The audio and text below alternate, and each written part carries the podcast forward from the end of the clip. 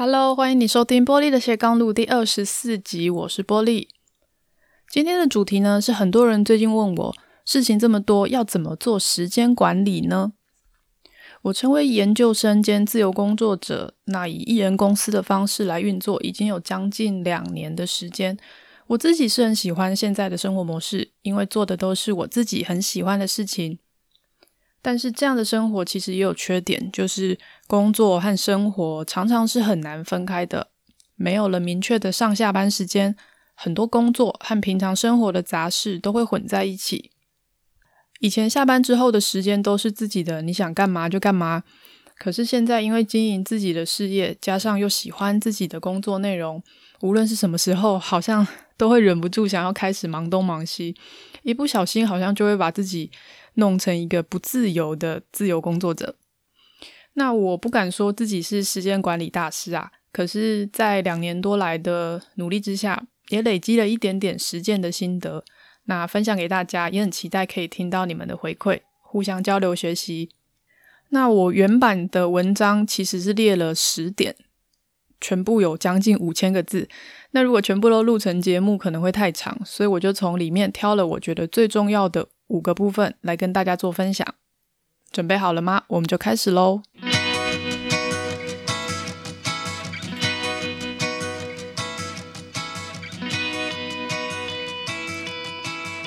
第一个，你要重新盘点自己，把手边的事情做分类，那把真正重要的事情找出来。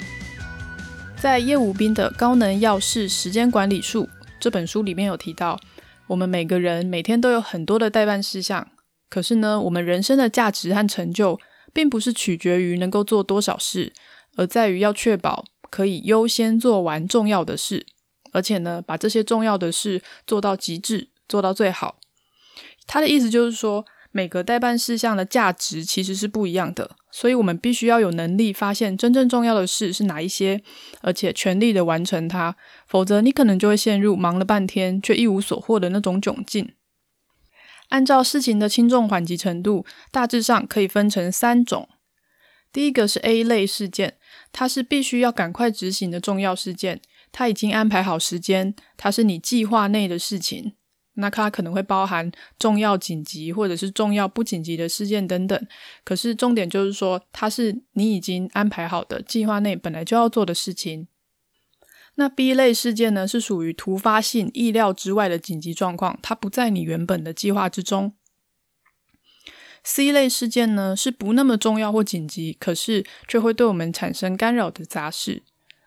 那上面这三种事情呢，A 类型是对我们来说最重要的事情，所以一定要排进行事历里面，那优先完成它。第二种 B 类呢，这种意料之外的事情发生的时候，它很容易带给我们一种焦虑的感觉，所以我很可能会觉得说，诶，这个必须要赶快处理的一种假象。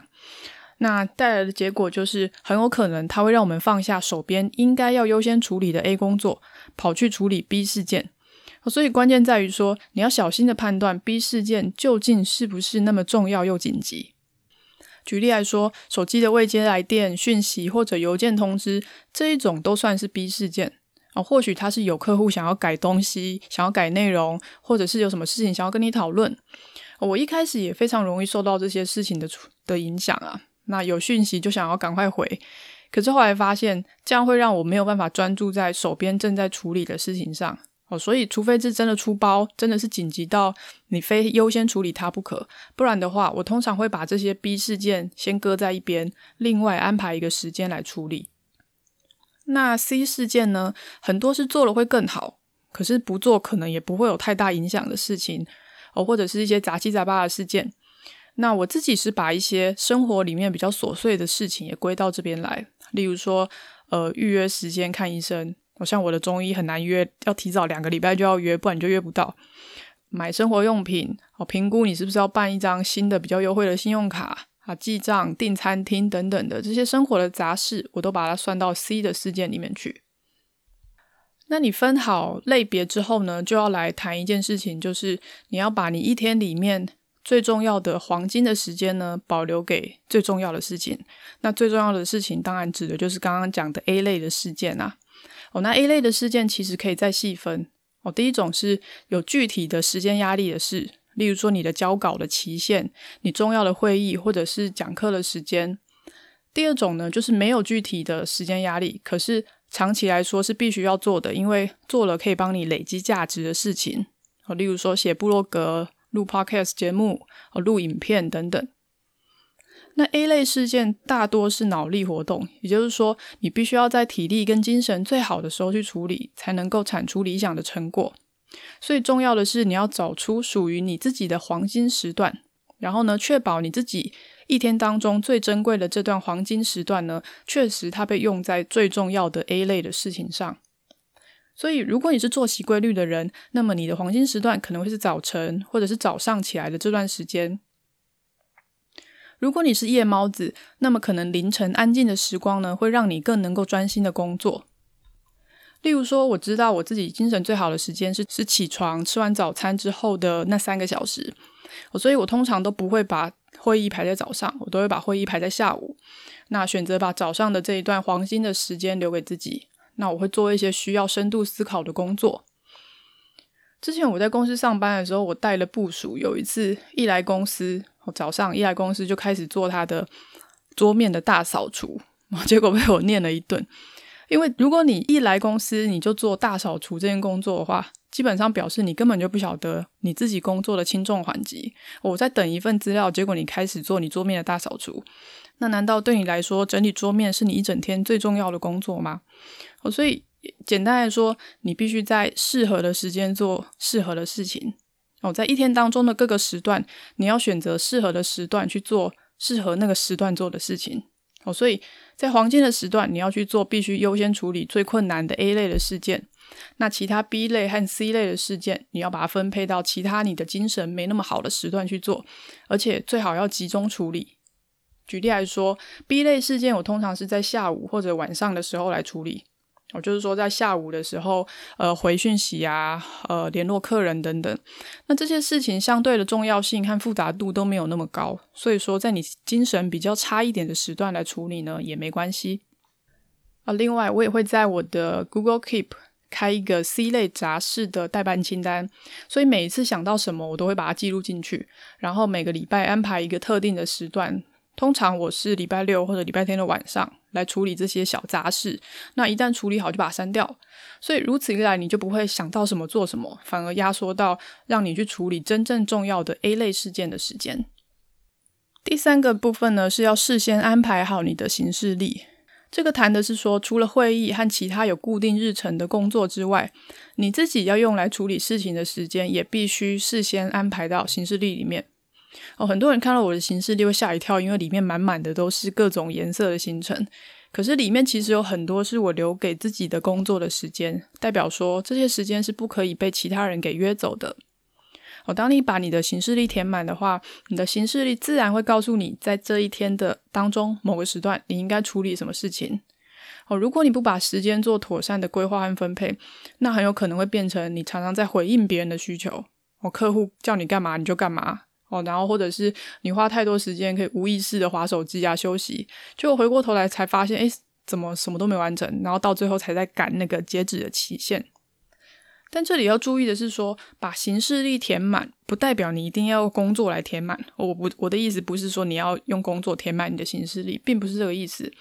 你应该要考虑到的是生活的各个面向，然后设定优先顺序，再把各自对应的时间都排进行事历。哦，不然的话，你可能真的会全部都是工作，或者是常常在忙一些不知所云的事情。举例来说，我认为维持健康、哦关系的维系，还有持续的进修很重要，所以我就会优先把运动的时间啊，或者是跟朋友出去约会的时间，把定期上课的时间都排到行事历里面。啊，当然你也需要放松休闲的时间，所以我也会把我追剧啊、阅读还有出去玩的时间，在行事历里面先保留起来。哦，然后呢，通常我会把礼拜天设定成一个留白的日子，就给自己保留一段可以弹性运用的时间。哦，总之就是你要好好的守护你的行事历，不要让任何人很容易的就影响你的时程。第四个部分就是每天、每个礼拜还有每个月，你都应该要检视、检讨你的行事历。例如说，每天睡前我都会把自己当天的时间分配写下来。那去对照我原本行事历的规划，我是用 Google Calendar，那我会观察当一当天规划的行程和实际的状况有没有差异，那这些差异是什么原因造成的？我下一次可以怎么改善？所以在每天的回顾里面呢，我最关注的是我当天的黄金时段是不是确实有被用在最重要的 A 类工作上。哦，那我其实透过回顾也发现，我在晚餐之后的时间很容易拿来耍废，哦，所以我也会特别关注我有没有在晚餐之后的时段太过于耍废，哦，有没有好好的利用这段时间等等。那到每个礼拜天晚上，我会回顾过去一周的整体的时间的分配。然后思考看看有没有哪边可以做得更好，同时我也会先确认下个礼拜的行程的安排，把可能发生的画面都预想一遍。哦，那到了月底，我同样会回顾那个月完成了哪一些事情，然后呃安排下个月最重要的目标。我通常不会超过三个，然后把这些目标呃发展成一些小的任务，再把它安排到各个礼拜的行事历里面去。哦，所以。想要做好时间管理，基本上你一定是要透过不断的回顾、检讨，还有调整自己的时间安排。那如此一来，其实你对自己生活的掌握度也会变得更高。好，那最后一点是，呃，我觉得要给自己时间去学习跟成长啊。哦，因为在谈时间管理之前呢，有一个概念其实是更重要的，就是你的专业技能要够纯熟。我意思是说，如果人家写一篇文章要两小时，但你却可以在一小时里面呢，写出一篇同样品质的文章，那你当然就可以得到更多的时间去做更多的事情啊。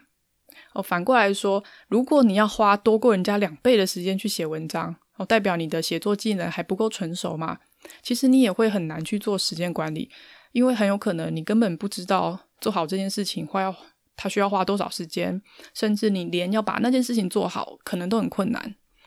哦，所以如果你还在学习的话呢，你还在提升自己能力的那个阶段，我会觉得你要对自己宽容一点。我不要妄想说你要一步登天，我事情都还没做好就想要学时间管理啊等等。那你也不要因为自己忙得焦头烂额而责备自己，因为打磨你的技能本来它就是需要时间的。